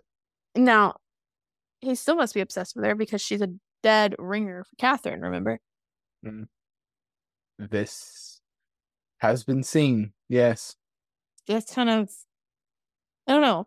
Katherine's got it good, man. She's got two men that are obsessed with her for 200 years. She knows what she's doing. She's doing something right. So, the last thing I want to unpack, Drew, about this whole little two second segment is Elena saying, when you lose someone, it stays with you, always reminding you of how easy it is to get hurt. And I just feel like I don't know how I feel about that line because I can see two sides to it. One, yes, that's true. And yes, that is something you typically feel like, especially right after something like that happens. But two, it's just so dramatic. And in reality, I just don't I don't believe in it. I would rather have loved and lost than, you know, I don't know. Eh, but like I get it because I know when when my dad first died, I was saying shit like that constantly, probably. You would have to tell me. I mean, you you would have been hearing it, you know, from me. I mean, i, I must say I don't recall any dramatic poetry esque phrases from I the say, Drew, though, and that was probably a bad example because in reality, we went we got sent home with COVID, That's fair. so I didn't talk to anybody. But anyway, but that's my point. I was very reclusive. We I got the opportunity to not talk to anybody. What little time I had between my dad dying and COVID, I was a bitch. I liked, but do you remember? yes. I went hard on that man. He literally came at me about something with the Norton Center, and I was literally like, fuck the fucking hell off. I swear to God. And I basically said something, and he was like, whoa, don't make this political. And I was like, yes, this is political. And I went there. I tore him up for no reason other than my dad had just died. As soon as you said his name, I was like, "This is gonna be some Norton Center related type stuff." Oh, yes, absolutely. Absolutely. But I went in on him. I remember, I just, the only, I, I wish I could remember what I said to him because all I remember is him saying, whoa, don't make this political. And I went even harder immediately. I was like, I'm going to finish him. Going for the kills. so I get it. I get the angsty, especially that kind of anger and that hurt. I get it. Mm. But I also feel like even then, I still, four months after, I, that would have been June. I wasn't talking like that by June. I was still, I was in the mentality of I'd rather have loved and lost than not have loved at all. You know, I just don't know how to feel about that line. Let us know in um, the comments. I will say, buckle up because there's a bunch of dramatic lines coming in the future. you So, know, be ready. I, I do like dramatic. I really do. It's just when it's a little poorly written, like this whole entire episode that I have trouble with. We're gonna go ahead and move on. You know, that's jumping ahead to Damon sitting in Vicki's bar and he kind of like taunts her for a second because she's, I think I know you. And he's, that's a bad thing for you. and she's fuck off and goes into the bathroom and he's surprise, bitch. so the next scene after that is Jeremy asking literally this entire friend group that's not really a friend group, where is Vicki? They aren't friends like that. Why are they all at the same table? But anyway, It's a small town, Cord. Hey, has anyone seen Vicki? You're a stalker, you tell us. I can't find her. She probably found somebody else to party with. Sorry, pill pusher. I guess you've been replaced. What's with the pill pusher? Ask her. You want to do this right now? Are you dealing? She's never gonna go for you. She already did. Over and over and over again. Yeah, right. You slept with Vicki Donovan. I mean, Vicki Donovan slept with you. There's no way. And I didn't even have to force her into it. What the hell's he talking about, Ty? Nothing, man. Just ignore him. He's a punk. You know what? How about all of you shut up and help me find my sister? We'll check the bathroom. I'll check the square. I'll come with you. Oh, no, no, no. So a lot just happened in that. I'm about to say a lot just uncovered in this. let's just talk about the way Jeremy talks. It really bothers me. I mentioned this in the first episode when Jeremy said, When was the last time you fucked a puppy? Like, why do you behave this way? Can you not? I hit the fact that he was like, Surety went for me over and over. Sir, okay, I get it. Please stop. I don't like he gives me the ick when he talks like that. I get the ick. I'm surprised Vicki doesn't have the ick. We have established that they sleeping together which also for Matt, yes, that he's his sister and they're the same age group and they go to high school together. Is your sister close to you? Your age? She's two years younger than me. If you were in high school and you were hanging out with a group of people that just so happened to also kind of run with your sister, which you probably did, and you were hearing about your sister's sex life, wouldn't you have been like, why is this happening right now? I think that's a fair assessment. Yes. So why is Matt just he shakes his head, but he's just whatever. Sir, I personally have nine years separating my brother and I don't want to hear about it. You know? It's your sibling. Right. Matt's over here like it's flowers in the attic. He's probably fucking Vicki too. Mm, not gonna comment. You never know what the, the show can hold. Oh no. Have you seen Red Flowers in the Attic? No. You know the reference. Oh no. We're gonna have to add that to the list, god damn it. The book is better. the concept is these these siblings move in with their grandmother because their mom can't take care of them. But she you really told just, me about this book. Yeah, she just wants to book. It was a like Polo. Yes. gallivant basically and hang out with the rich people because her dad cut her out of the will because she got with her cousin. No, her uncle. He's actually her uncle. They're just the same age. Kind of like we mentioned earlier. And she brings her kids to their grandparents' house and acts like she never had kids with her uncle, even though she did, four of them. And these kids spend the next five years of their life hiding in the attic from everybody in society. The only people who know they're up there is the mom and the grandma. And eventually, because puberty and hormones, the big sister and the big brother fuck. And then the next couple books in the series are the big sister, big Oh, the brothers. series. Oh yes, it is the big brother and the big sister's marriage. They have children of their own, and I heard a rumor. I haven't read it, but their children have children of their own. But it becomes a very incestuous Sweet Home Alabama. so that's not the flowers in the attic, and you're like, you don't know what the story holds. You're supposed to say no. I can't confirm or deny your theory. Oh, Jesus Christ. Anywho, Tyler and Jeremy, that whole thing. And I mean, we, I think I mentioned this even in the first episode. Like, they kind of just gloss over the fact that Tyler was going to rape Vicki. And then again, they just bring it up and move on like it didn't happen. It's very 2008 vibes. It's very, we're not going to really deal with it kind of vibes. we're just going to throw it in there and move on.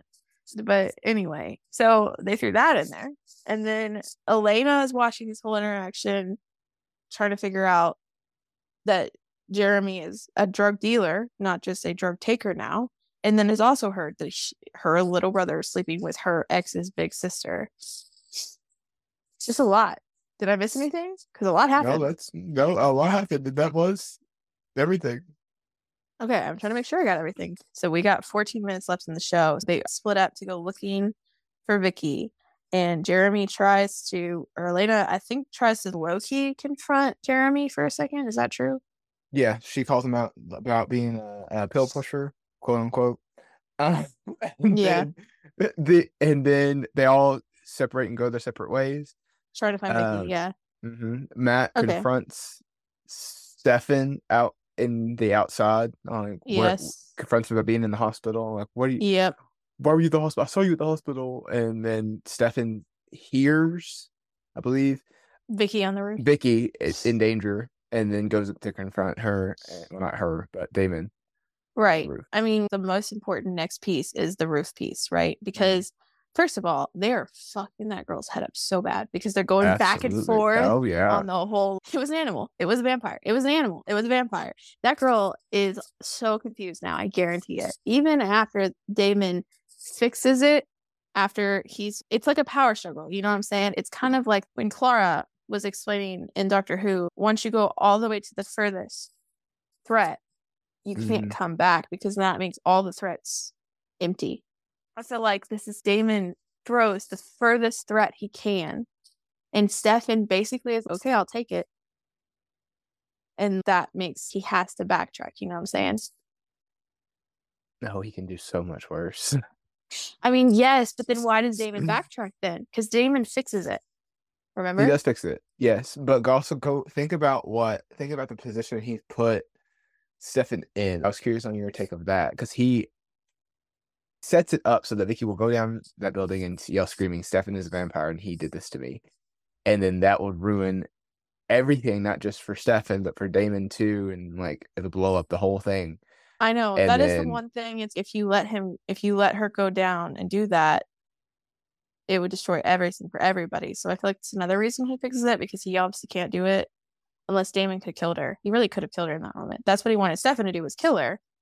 So Well, he didn't just want her to kill her. He wanted him to drink her Drink blood, her blood, if not to kill yes. her, then to so that he would be strong enough to fix it himself. And he refused. right, well, it's not even. I feel like if Stefan is truly this abstinent, the moment he tastes human blood, he'll probably won't be able to stop. He would kill her. You know what I'm saying? He would take too Yeah. much. I feel like, again, it's like the pee theory. Once you start peeing, you can't stop peeing. If you do, it's hard. It's not where you're trying to stop. It's not okay, I'm done. You pee a little bit more, and then it's kind of like you're fighting it. You know what I'm saying? This will be a clip. Oh man. I love how the first time the clips were like vampires have rabies. Now it's me talking about pee. So they're and my pee specifically. So that that's just great. I don't know an animal. Are you sure about that? Think. Think about it. Think really hard. What attacked you? Vampire. Who did this to you? You did! Wrong. Don't, Stefan. Don't.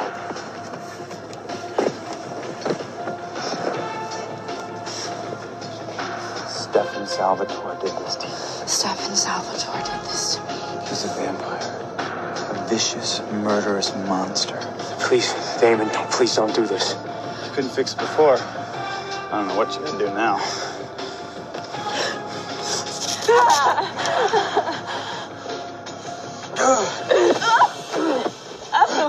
Your choice of lifestyle has made you weak. A couple of vampire parlor tricks? It's nothing compared to the power that you could have. That you now need. But you can change that. Human blood gives you that.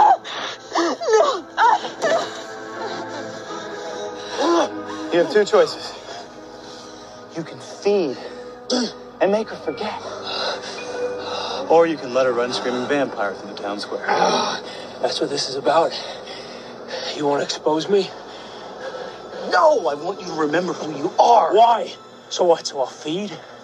So I'll kill? So I'll remember what it's like to be brothers again? You know what? Let her go.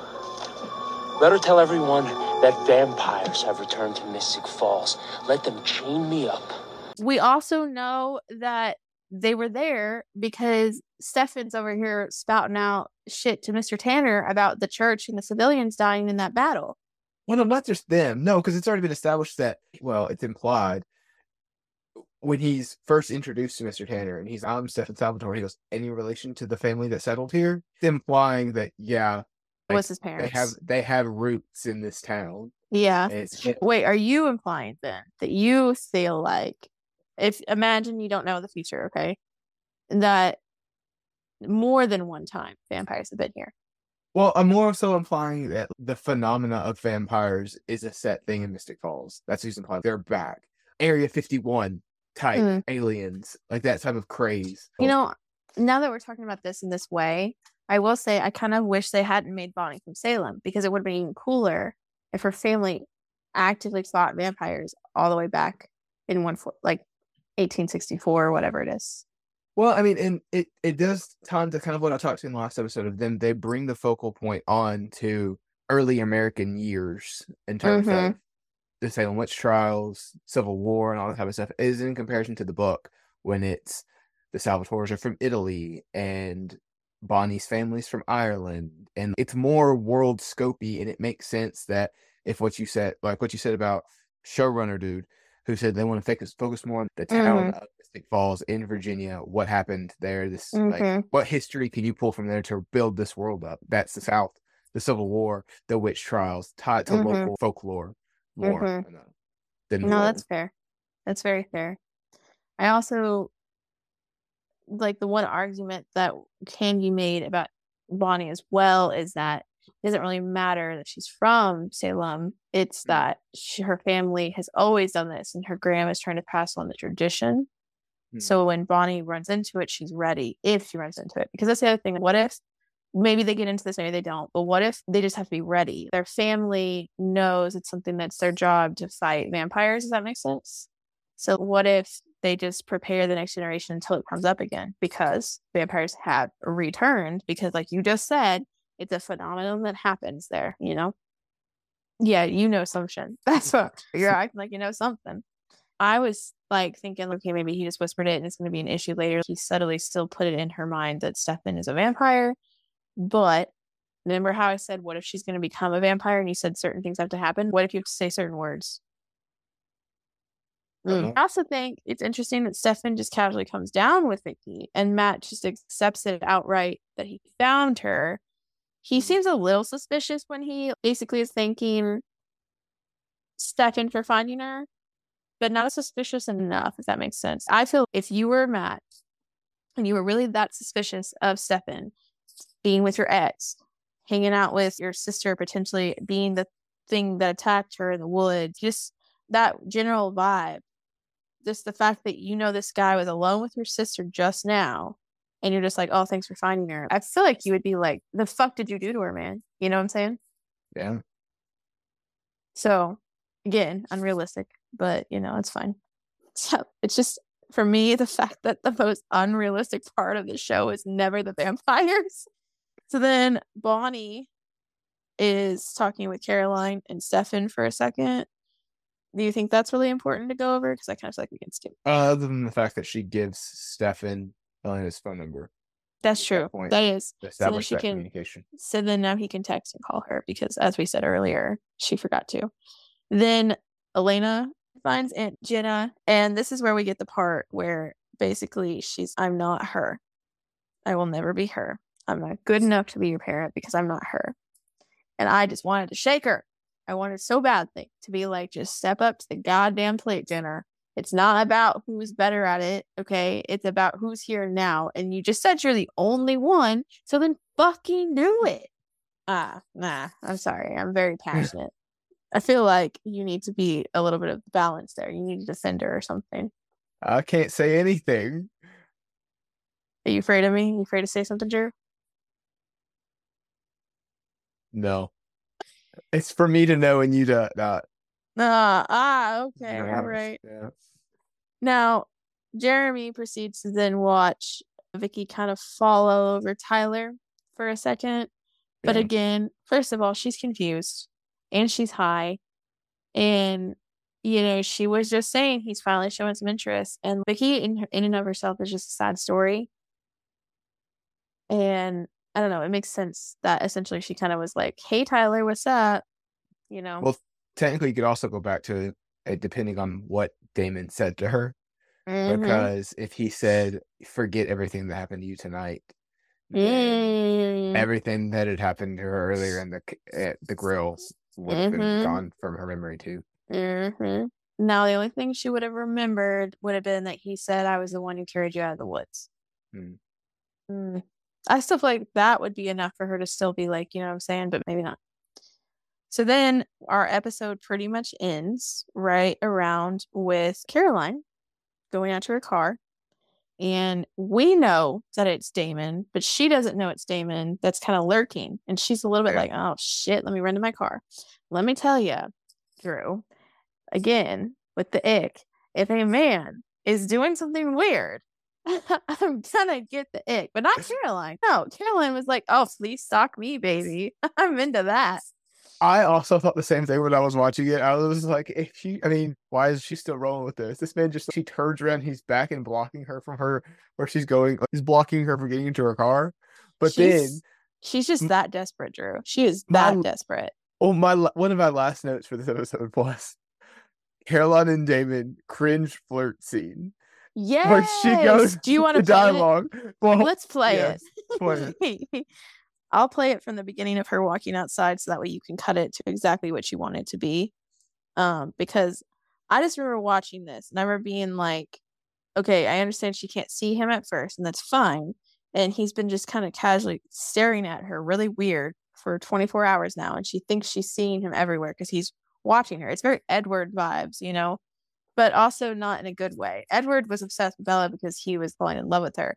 I'm telling you, Damon's gonna use Caroline. It's not love. I'm telling you. Oh, it does say Mystic Girl in the window right there. You're right. Yeah, wow. I'm telling you. So here's little old Caroline walking outside in her yellow dress and cowgirl boots and looking over her shoulder like, who the fuck is watching me? Who's there?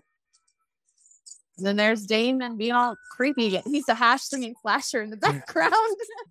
Drops her damn keys. If I drop my keys, Drew, and I'm scared that someone's in the parking lot, I am running. I am grabbing that shit as quick as I can. Right. And I am running. And she's just, let's just move a little bit quicker. But also, I just dropped my keys. So I guess that's going to take me a thousand years. That was the longest key pickup in my entire life. I was like, girl, you are not scared. Because if you were, you would not be picking them up that slow. I like run and dive and get up immediately. Yes. I know. I just.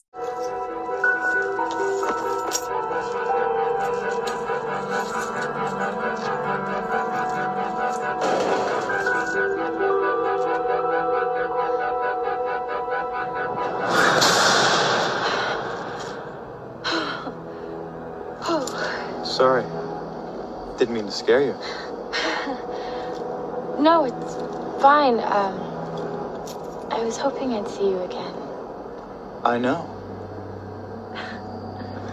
Cocky much? Very much. Ugh, I'm gonna vomit, Drew.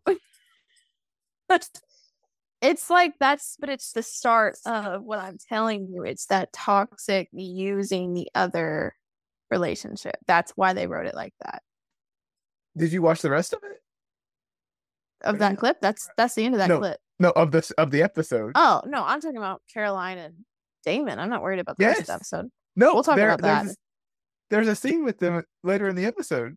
Oh, I just remember that Stefan and Elena make up and they say it was epic. and then the sun came up. And I'm like, can y'all quit repeating that line? And then on top of that, quit saying epic. But I feel like it's going to keep coming back because it's 2009. Also, my last time I noted, I said that music was strong in this, or music was well known in this show for being like iconic. yes. But and then last time we had "Running Up the Hill," but this time, yes. this song that's about to play, "Gravity," is from another show. But I knew it, so I Uh, clocked it. here, I did not. It's not see, like an iconic song like it. that, but it's a good song though. But, You know, running up that hill would have been meaningless though had Stranger Things not blown it up. So to be honest oh, with you, yeah, this you can say this stuff is iconic, but it's also like you have to be in the know. right. So But I'm gonna hit play then. Where they're gonna kiss. So this is the first time Stefan and Elena are kissing, and then it cuts over to Damon. So I'll hit play here because this is what you're looking for, right? Yes. Oh, I forgot about this.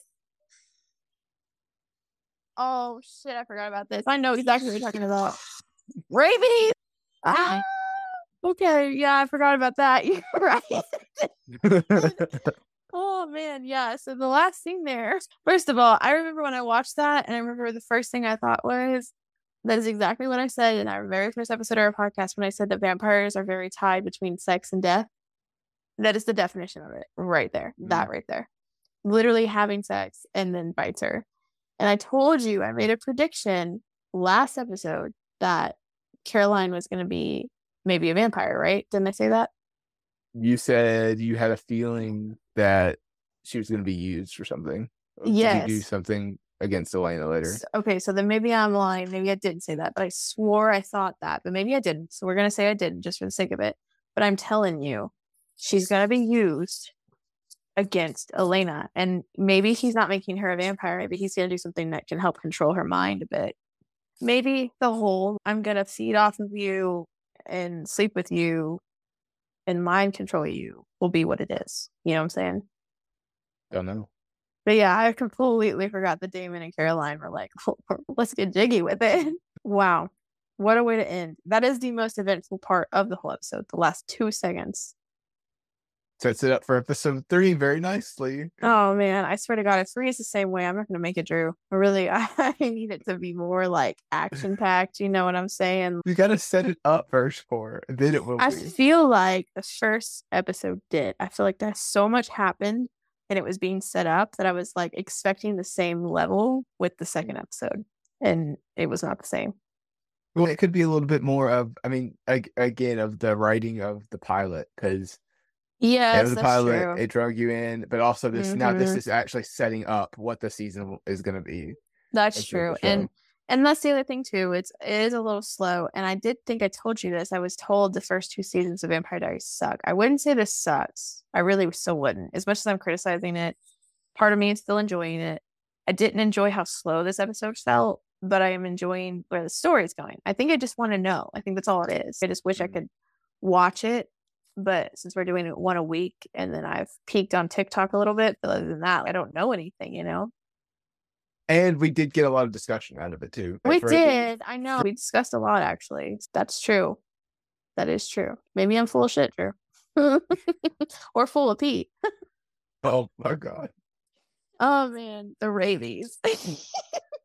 On that note, and that's your Friday night rewind.